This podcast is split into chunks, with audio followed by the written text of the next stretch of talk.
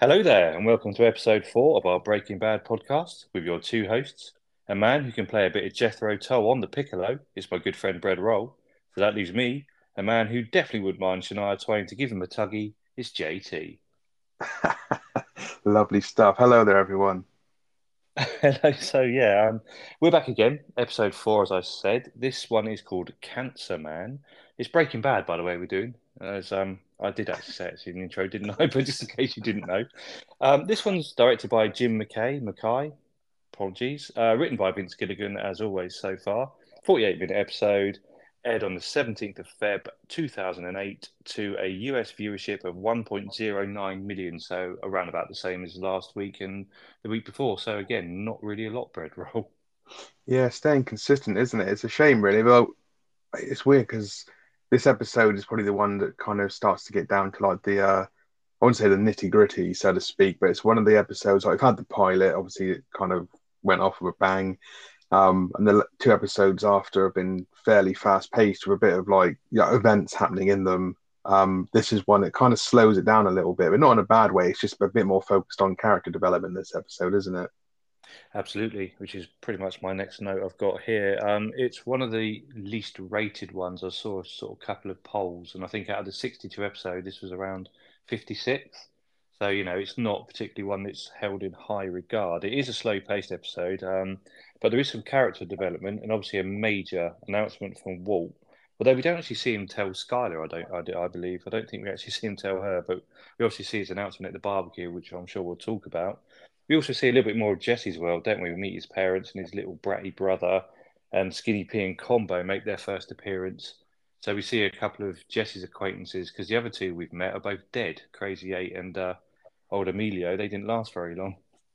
Yeah, he does get fleshed out a little bit in this, don't we? And I, I'd forgotten that we actually see more of his, his parents a bit earlier. I know obviously he's got a rocky relationship with him because he's got a rocky relationship with everyone because he's a bit of a knobhead. Um, but yeah, and I completely forgotten he had that little brother um, as well. So yeah, it was good to see all that. And yeah, I don't. I, I guess obviously the end of last episode, he walks into the room, Walter does, and he says to Skyler, "I need to tell you something." So assuming that's him telling him then. But um, when when he announced it at the table, just getting ahead, obviously we'll discuss the synopsis or you know the episode in proper in a minute. But when he does announce that he's got cancer and stuff, like Walt Junior's reaction is when he's at the table, it's like he knew the way he looks at Hank, but then later on it says, "Oh, I had to find out that way," or you know, Walt Junior had to find out that way. So I was a bit miffed as to like, did he know beforehand or didn't he know beforehand? Yeah, that's a weird one actually, because obviously he's told Skyler, as uh, we just said twice, there we don't see that, which is strange. We don't see it because it probably would have been the biggest announcement telling his wife. So, was Walt Junior there when he told her? Obviously, the announcement he makes at the barbecue is really to Hank and Marie, isn't it? Um, but I'm assuming he hadn't told Walt Junior. I don't know. Is the honest answer to that? Just um, a couple of little tidbits from the Breaking Bad wiki, fan wiki. Um, we said a couple of episodes ago, it might have been in the pilot, might have been in the pre-cook. We weren't sure what Vince Gilligan had done before this, if anything. And then you told me off air he wrote some X Files episodes, and apparently that's where he got the name of this um, episode from. There was a character in the X Files who was occasionally referred to as Cancer Man. I didn't watch the X Files, and that's probably where he got the title of this episode of Breaking Bad from. Oh, sweet. Yeah, that's good show, actually. I do remember I, my brother used to be massively into the X Files. Um, I think I mentioned that before. Um, he was really into it. So I used to watch a lot of it with him. Um, I actually quite liked it. I do like, obviously, sci fi and bits and pieces, as you know. And I do remember Cancer Man as the character. I think he's also referred to as the smoking man as well.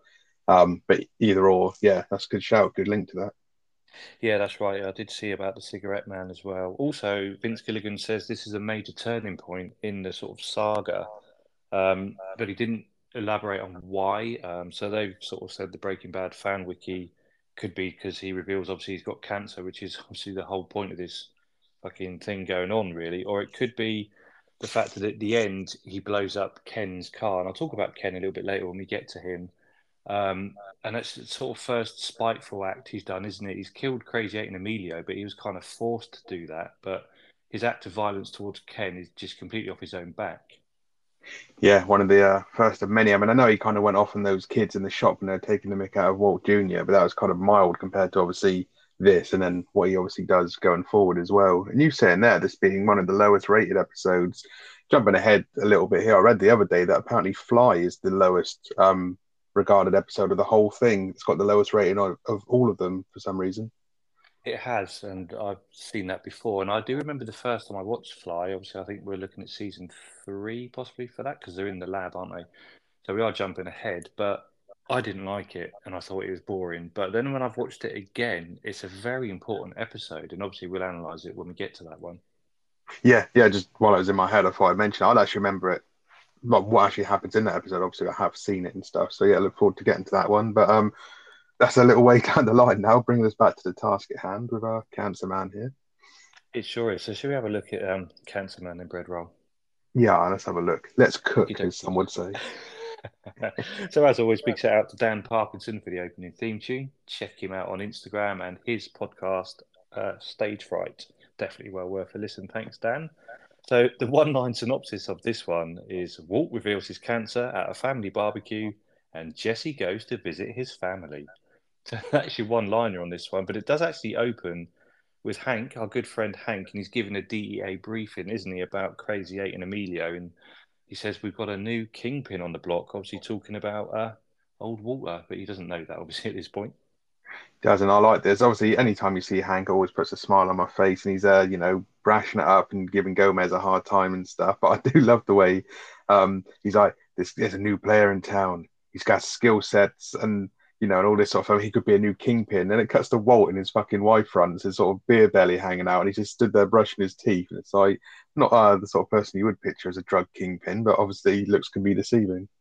Yeah, I think that's very cleverly done, isn't it? Because it does the voiceover of Hank as it cuts to Walt brushing his teeth, like you say there, in his tighty whities and his yeah, looking very unassuming. Um, yeah, great. I love that bit. And then it does cut to the barbecue scene, and fucking Hank is just being inappropriate as always, just around Walt Jr. That's when he says about Shania Twain giving him a tuggy and all this. He's just generally being Hank, but he's just so good. Yeah, yeah, he is brilliant, and I do like this. Um, it's got to be one of the rare scenes, if not the only scene I can at least think of off the top of my head, um, where you get a glimpse that Walter and Skyler genuinely are in love with each other, or maybe once were, because obviously he's talking about like he's trying to sort of tell um Walt Jr. You know, you're a handsome guy and stuff. You need confidence and persistence to get a girl.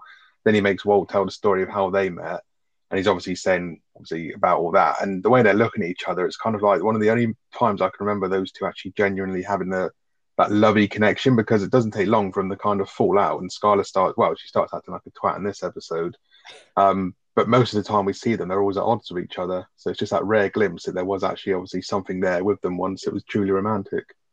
Yeah, you're right. Because that story is actually quite nice, isn't it? It says about how he, he used to see her doing the, the New York Times crossword in the cafe or wherever, and he used to come in and do it, and then they ended up sort of talking about it together, and it kind of went from there. So it's quite a nice little backstory, isn't it? And then Skyler basically just starts fucking crying her eyes out, breaks down and says, Walt's got something to tell you or, or whatever, because they're like, what's wrong with you? And she's like, why don't you tell them? And obviously that's when Walt then breaks the news to Hank and Marie, and we assume Walt Jr. as well. Yeah, I, I like this. Although it's a brief scene, he literally just goes, I've got cancer. It's lung cancer. And he pauses for effect, and like he goes around and like this is like Walt's face. He kind of looks at Hank, and he hasn't really reacted much. It's like, oh, I guess he must have known ahead of time, and he's like looking at Hank to kind of confirm it or something. But like the way Cranston obviously he's just sort of doing his Walt thing, isn't he? He's brushing dust off the table, and he's obviously a little bit uncomfortable, which he would be. I don't know what it'd be like to obviously announce to your family that something like this is happening to you. It'd be horrible. But obviously, he makes he brings it to life, and Hank's face, his reaction is brilliant. Dean Norris and obviously Marie in that. Uh, it's just a really good scene, and it's delivered so simply. It's just the way he's like, "Yeah, I've got cancer. It's bad," yeah. and then it just cuts across to like them in the living room, sort of after the fact. But just that the way the way it's done, I think, is brilliant.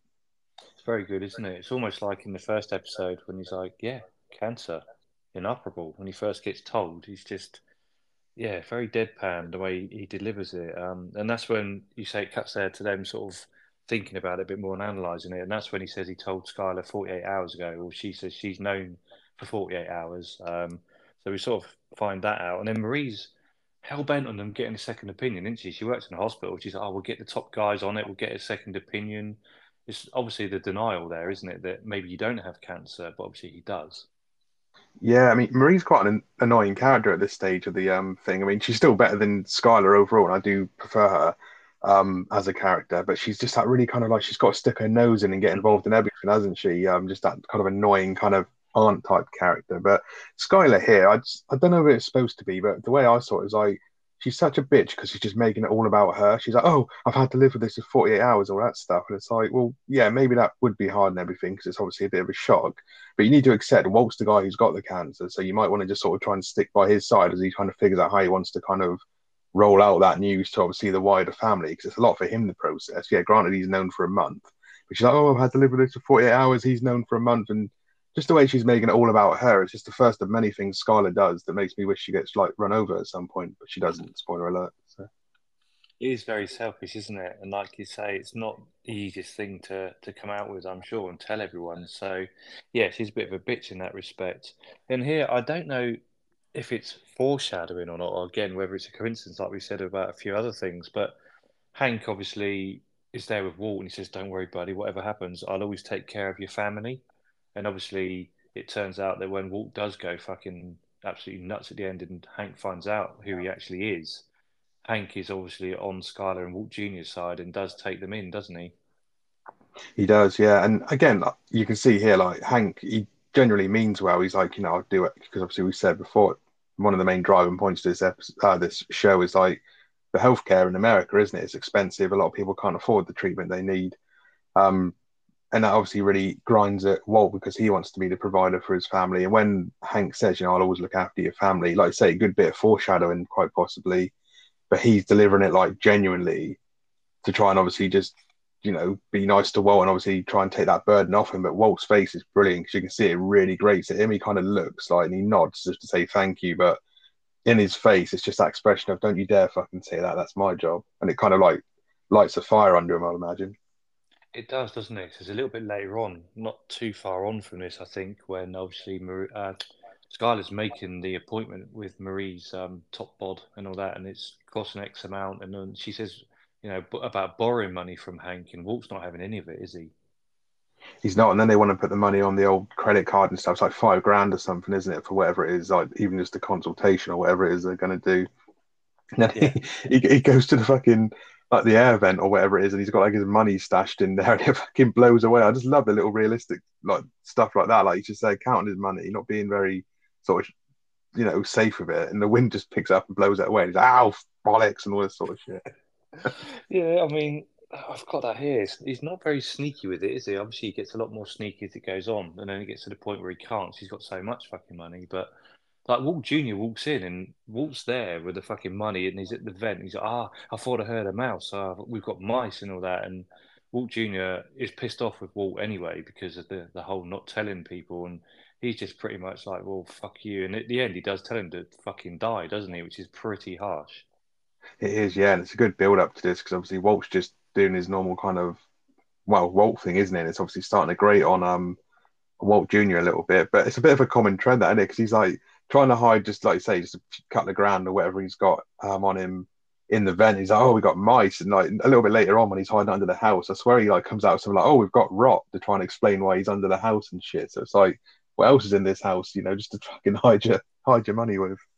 Yeah, he does, doesn't he? I think he he pretends he's fixing a boiler or something at one point, but we're we're quite a few seasons ahead there. We do get a scene also in between all this going on where we see Jesse, and that's where we meet Skinny P and Combo.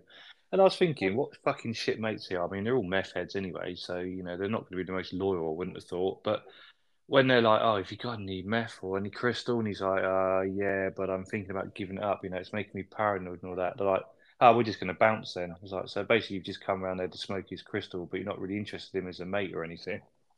Yeah, yeah, absolutely. But like you say, it's just that kind of like no honor among thieves type thing, isn't it? Although they do end up sticking with him um, overall. I suppose they're new characters in, so maybe um, Vince didn't know where he wanted to go with him. But yeah, they usually come across as bell ends. But Jesse's just completely full of shit here, like going, Yeah, man, I, I got I cooked this new recipe and he's like blagging it and saying it's all him and everything. It's like, no, it's just, you know, it's Walter's fucking recipe, mate.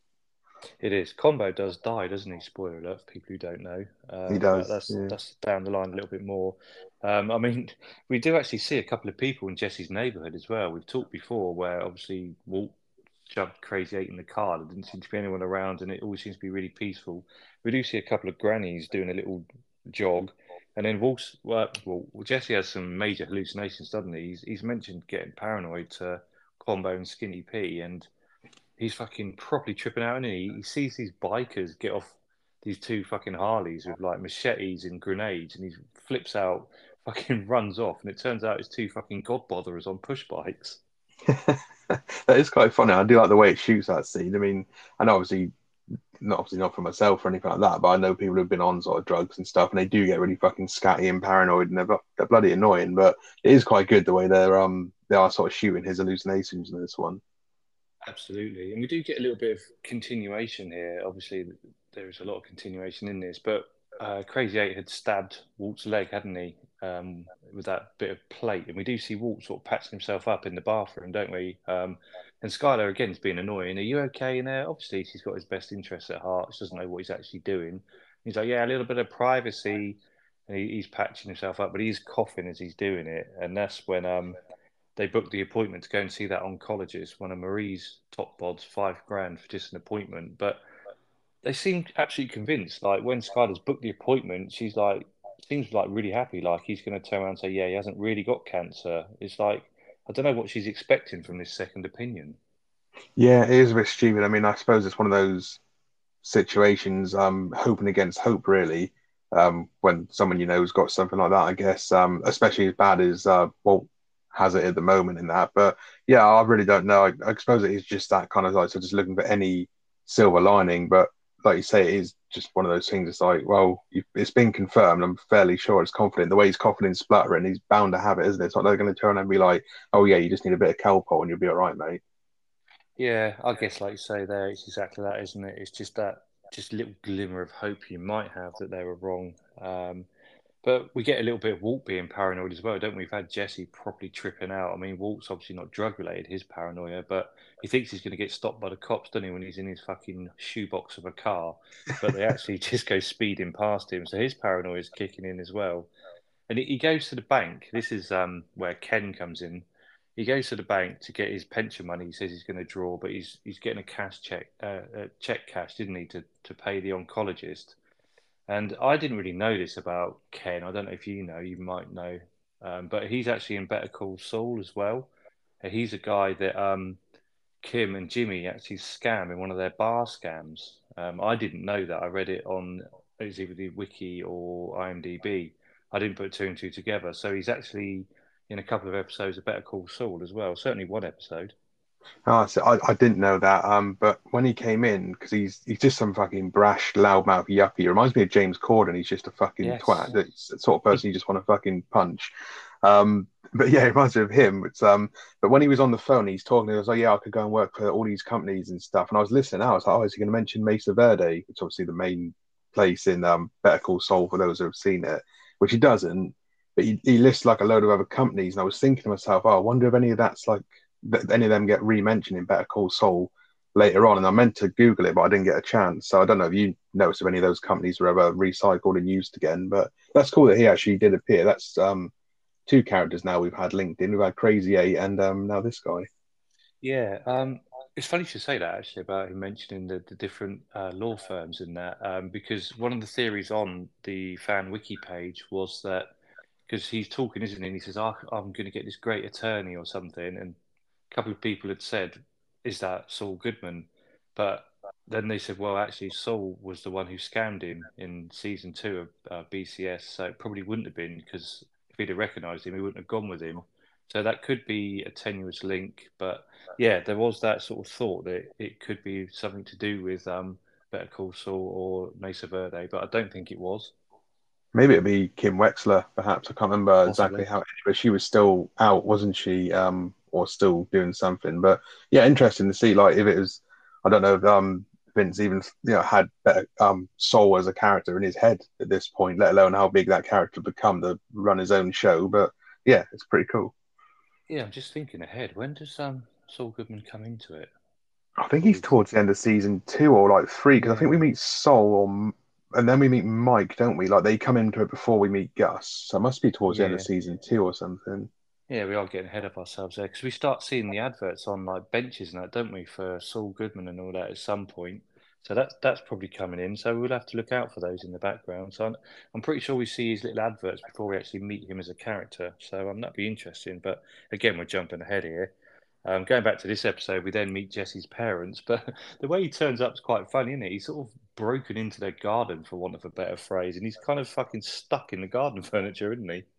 Yeah, it, it took me a minute to obviously remember that that was his parents and we're seeing him and the young son. Because just suddenly out of nowhere, obviously you got old um, James Corden, who's just being a bell end at the bank and Walt cashing his check. And then it just cuts to his house randomly. And I'm like, Who the fuck are these people? And then it, Yeah, penny dropped. I was like, um, oh yeah, Jesse's parents. And like you say, he just comes in and he's like completely off his fucking tits. He's like, new garden furniture.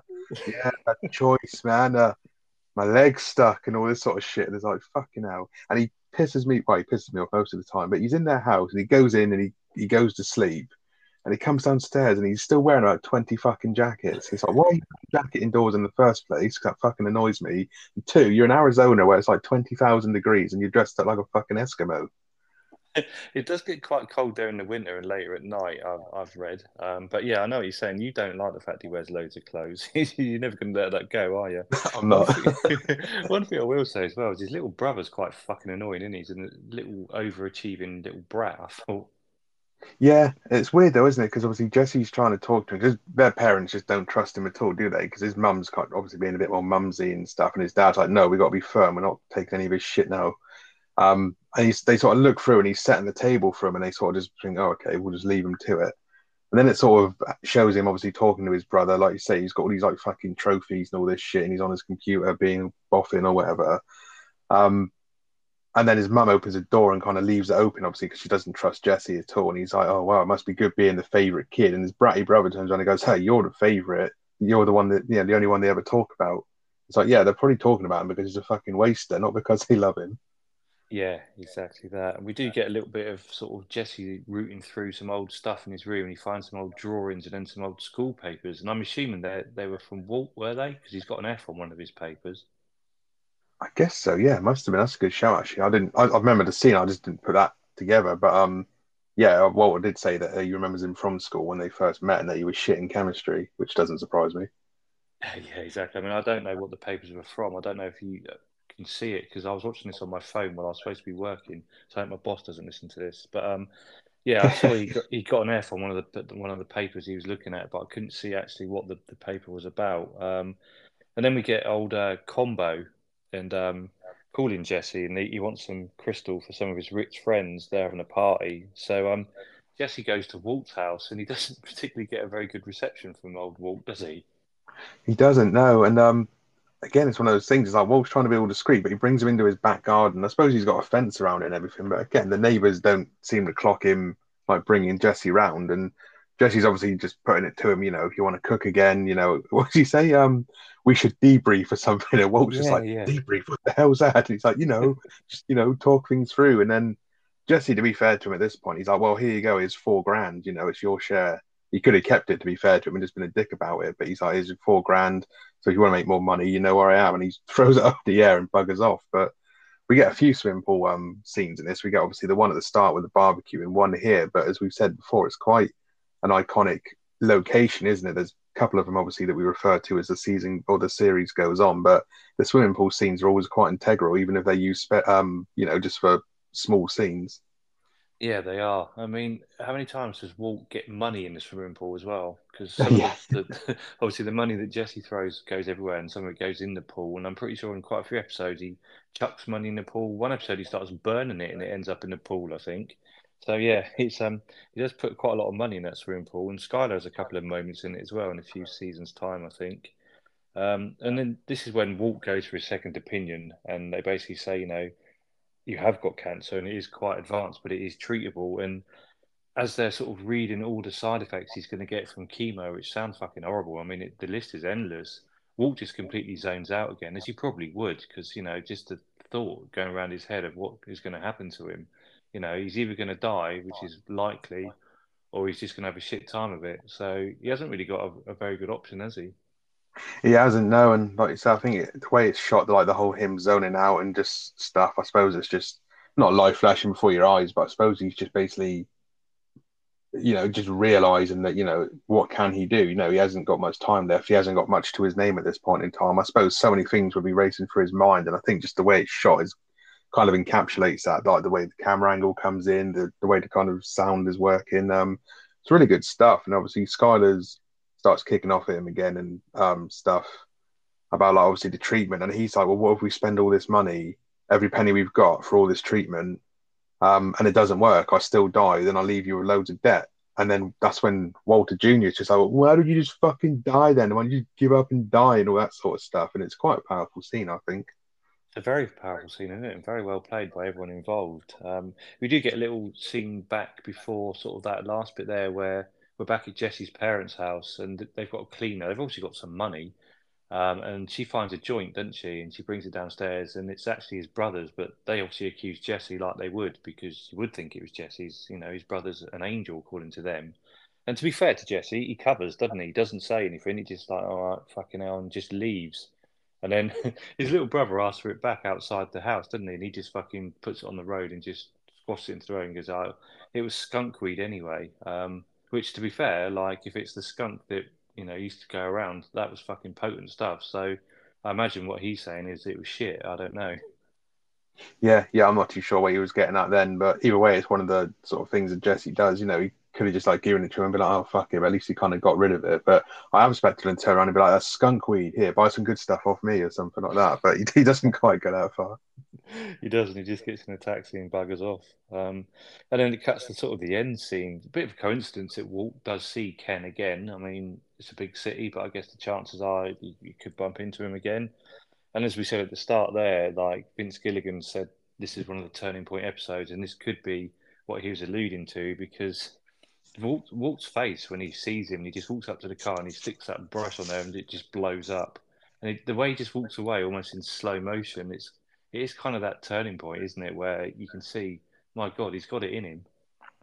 Yeah, yeah, definitely. And I, I do like this shot as well because it's like an old school kind of action movie shot. I mean, the amount of times you've seen like Stallone and Arnie doing their slow motion walk away from an exploding building for like a big kind of like cool sort of end of battle sequence and stuff. And it's kind of like that, obviously, with Walt just sort of strutting away and then the car blows up. But again, it's one of those things I do kind of like, you have to stretch a little bit because he still does this and fair play. He knows what he's doing. He knows that, you know, how to make it blow up and that. But all these people around and it's quite a busy road and no fucker seems to see him. We've had that a couple of times in the last few episodes. Like we said at Crazy Eight up um, Jesse Street when Walt kind of like nearly runs him over, then shuffles him into the car. And now here at the garage and everything, no one seems to notice him messing around with the car just before it blows up. Yeah, see, I thought that as well. And you can take it one of two ways. As you just said there, everyone's just being ignorant or stupid. But I suppose if you see a man just lifting a bonnet up in a garage and you hadn't really been watching him constantly, you might think he's messing about with his own car. But the fact that he just then walks away as it explodes, you'd think someone would go, Hold on, who the fuck's that guy? You know, put two and two together and say, Right, that car's just blown up and there's a guy walking away from it. But I guess in all the chaos, Walt gets into the old shoebox and he drives off and no one really bats an eyelid. Yeah, yeah, good shout. And again, it's back to the whole Walt is such an unassuming character. Like everyone else is reacting. Like you might think, oh, why is that guy not reacting at all to this explosion? But where he's still dressed in beige and he's driving around in his yogurt pot still, people probably just don't even notice him. Let's say he just blends in with the world, doesn't he? Exactly. I mean, he could just been a, a casual guy who was at the garage, saw an explosion, and thought, "Fuck this, I'm off." Because I probably would if I was in that situation. I wouldn't be hanging around. I don't think. Well, yeah, I ain't no fireman. I'd be running away from the fire. I'd be like, "Fuck that."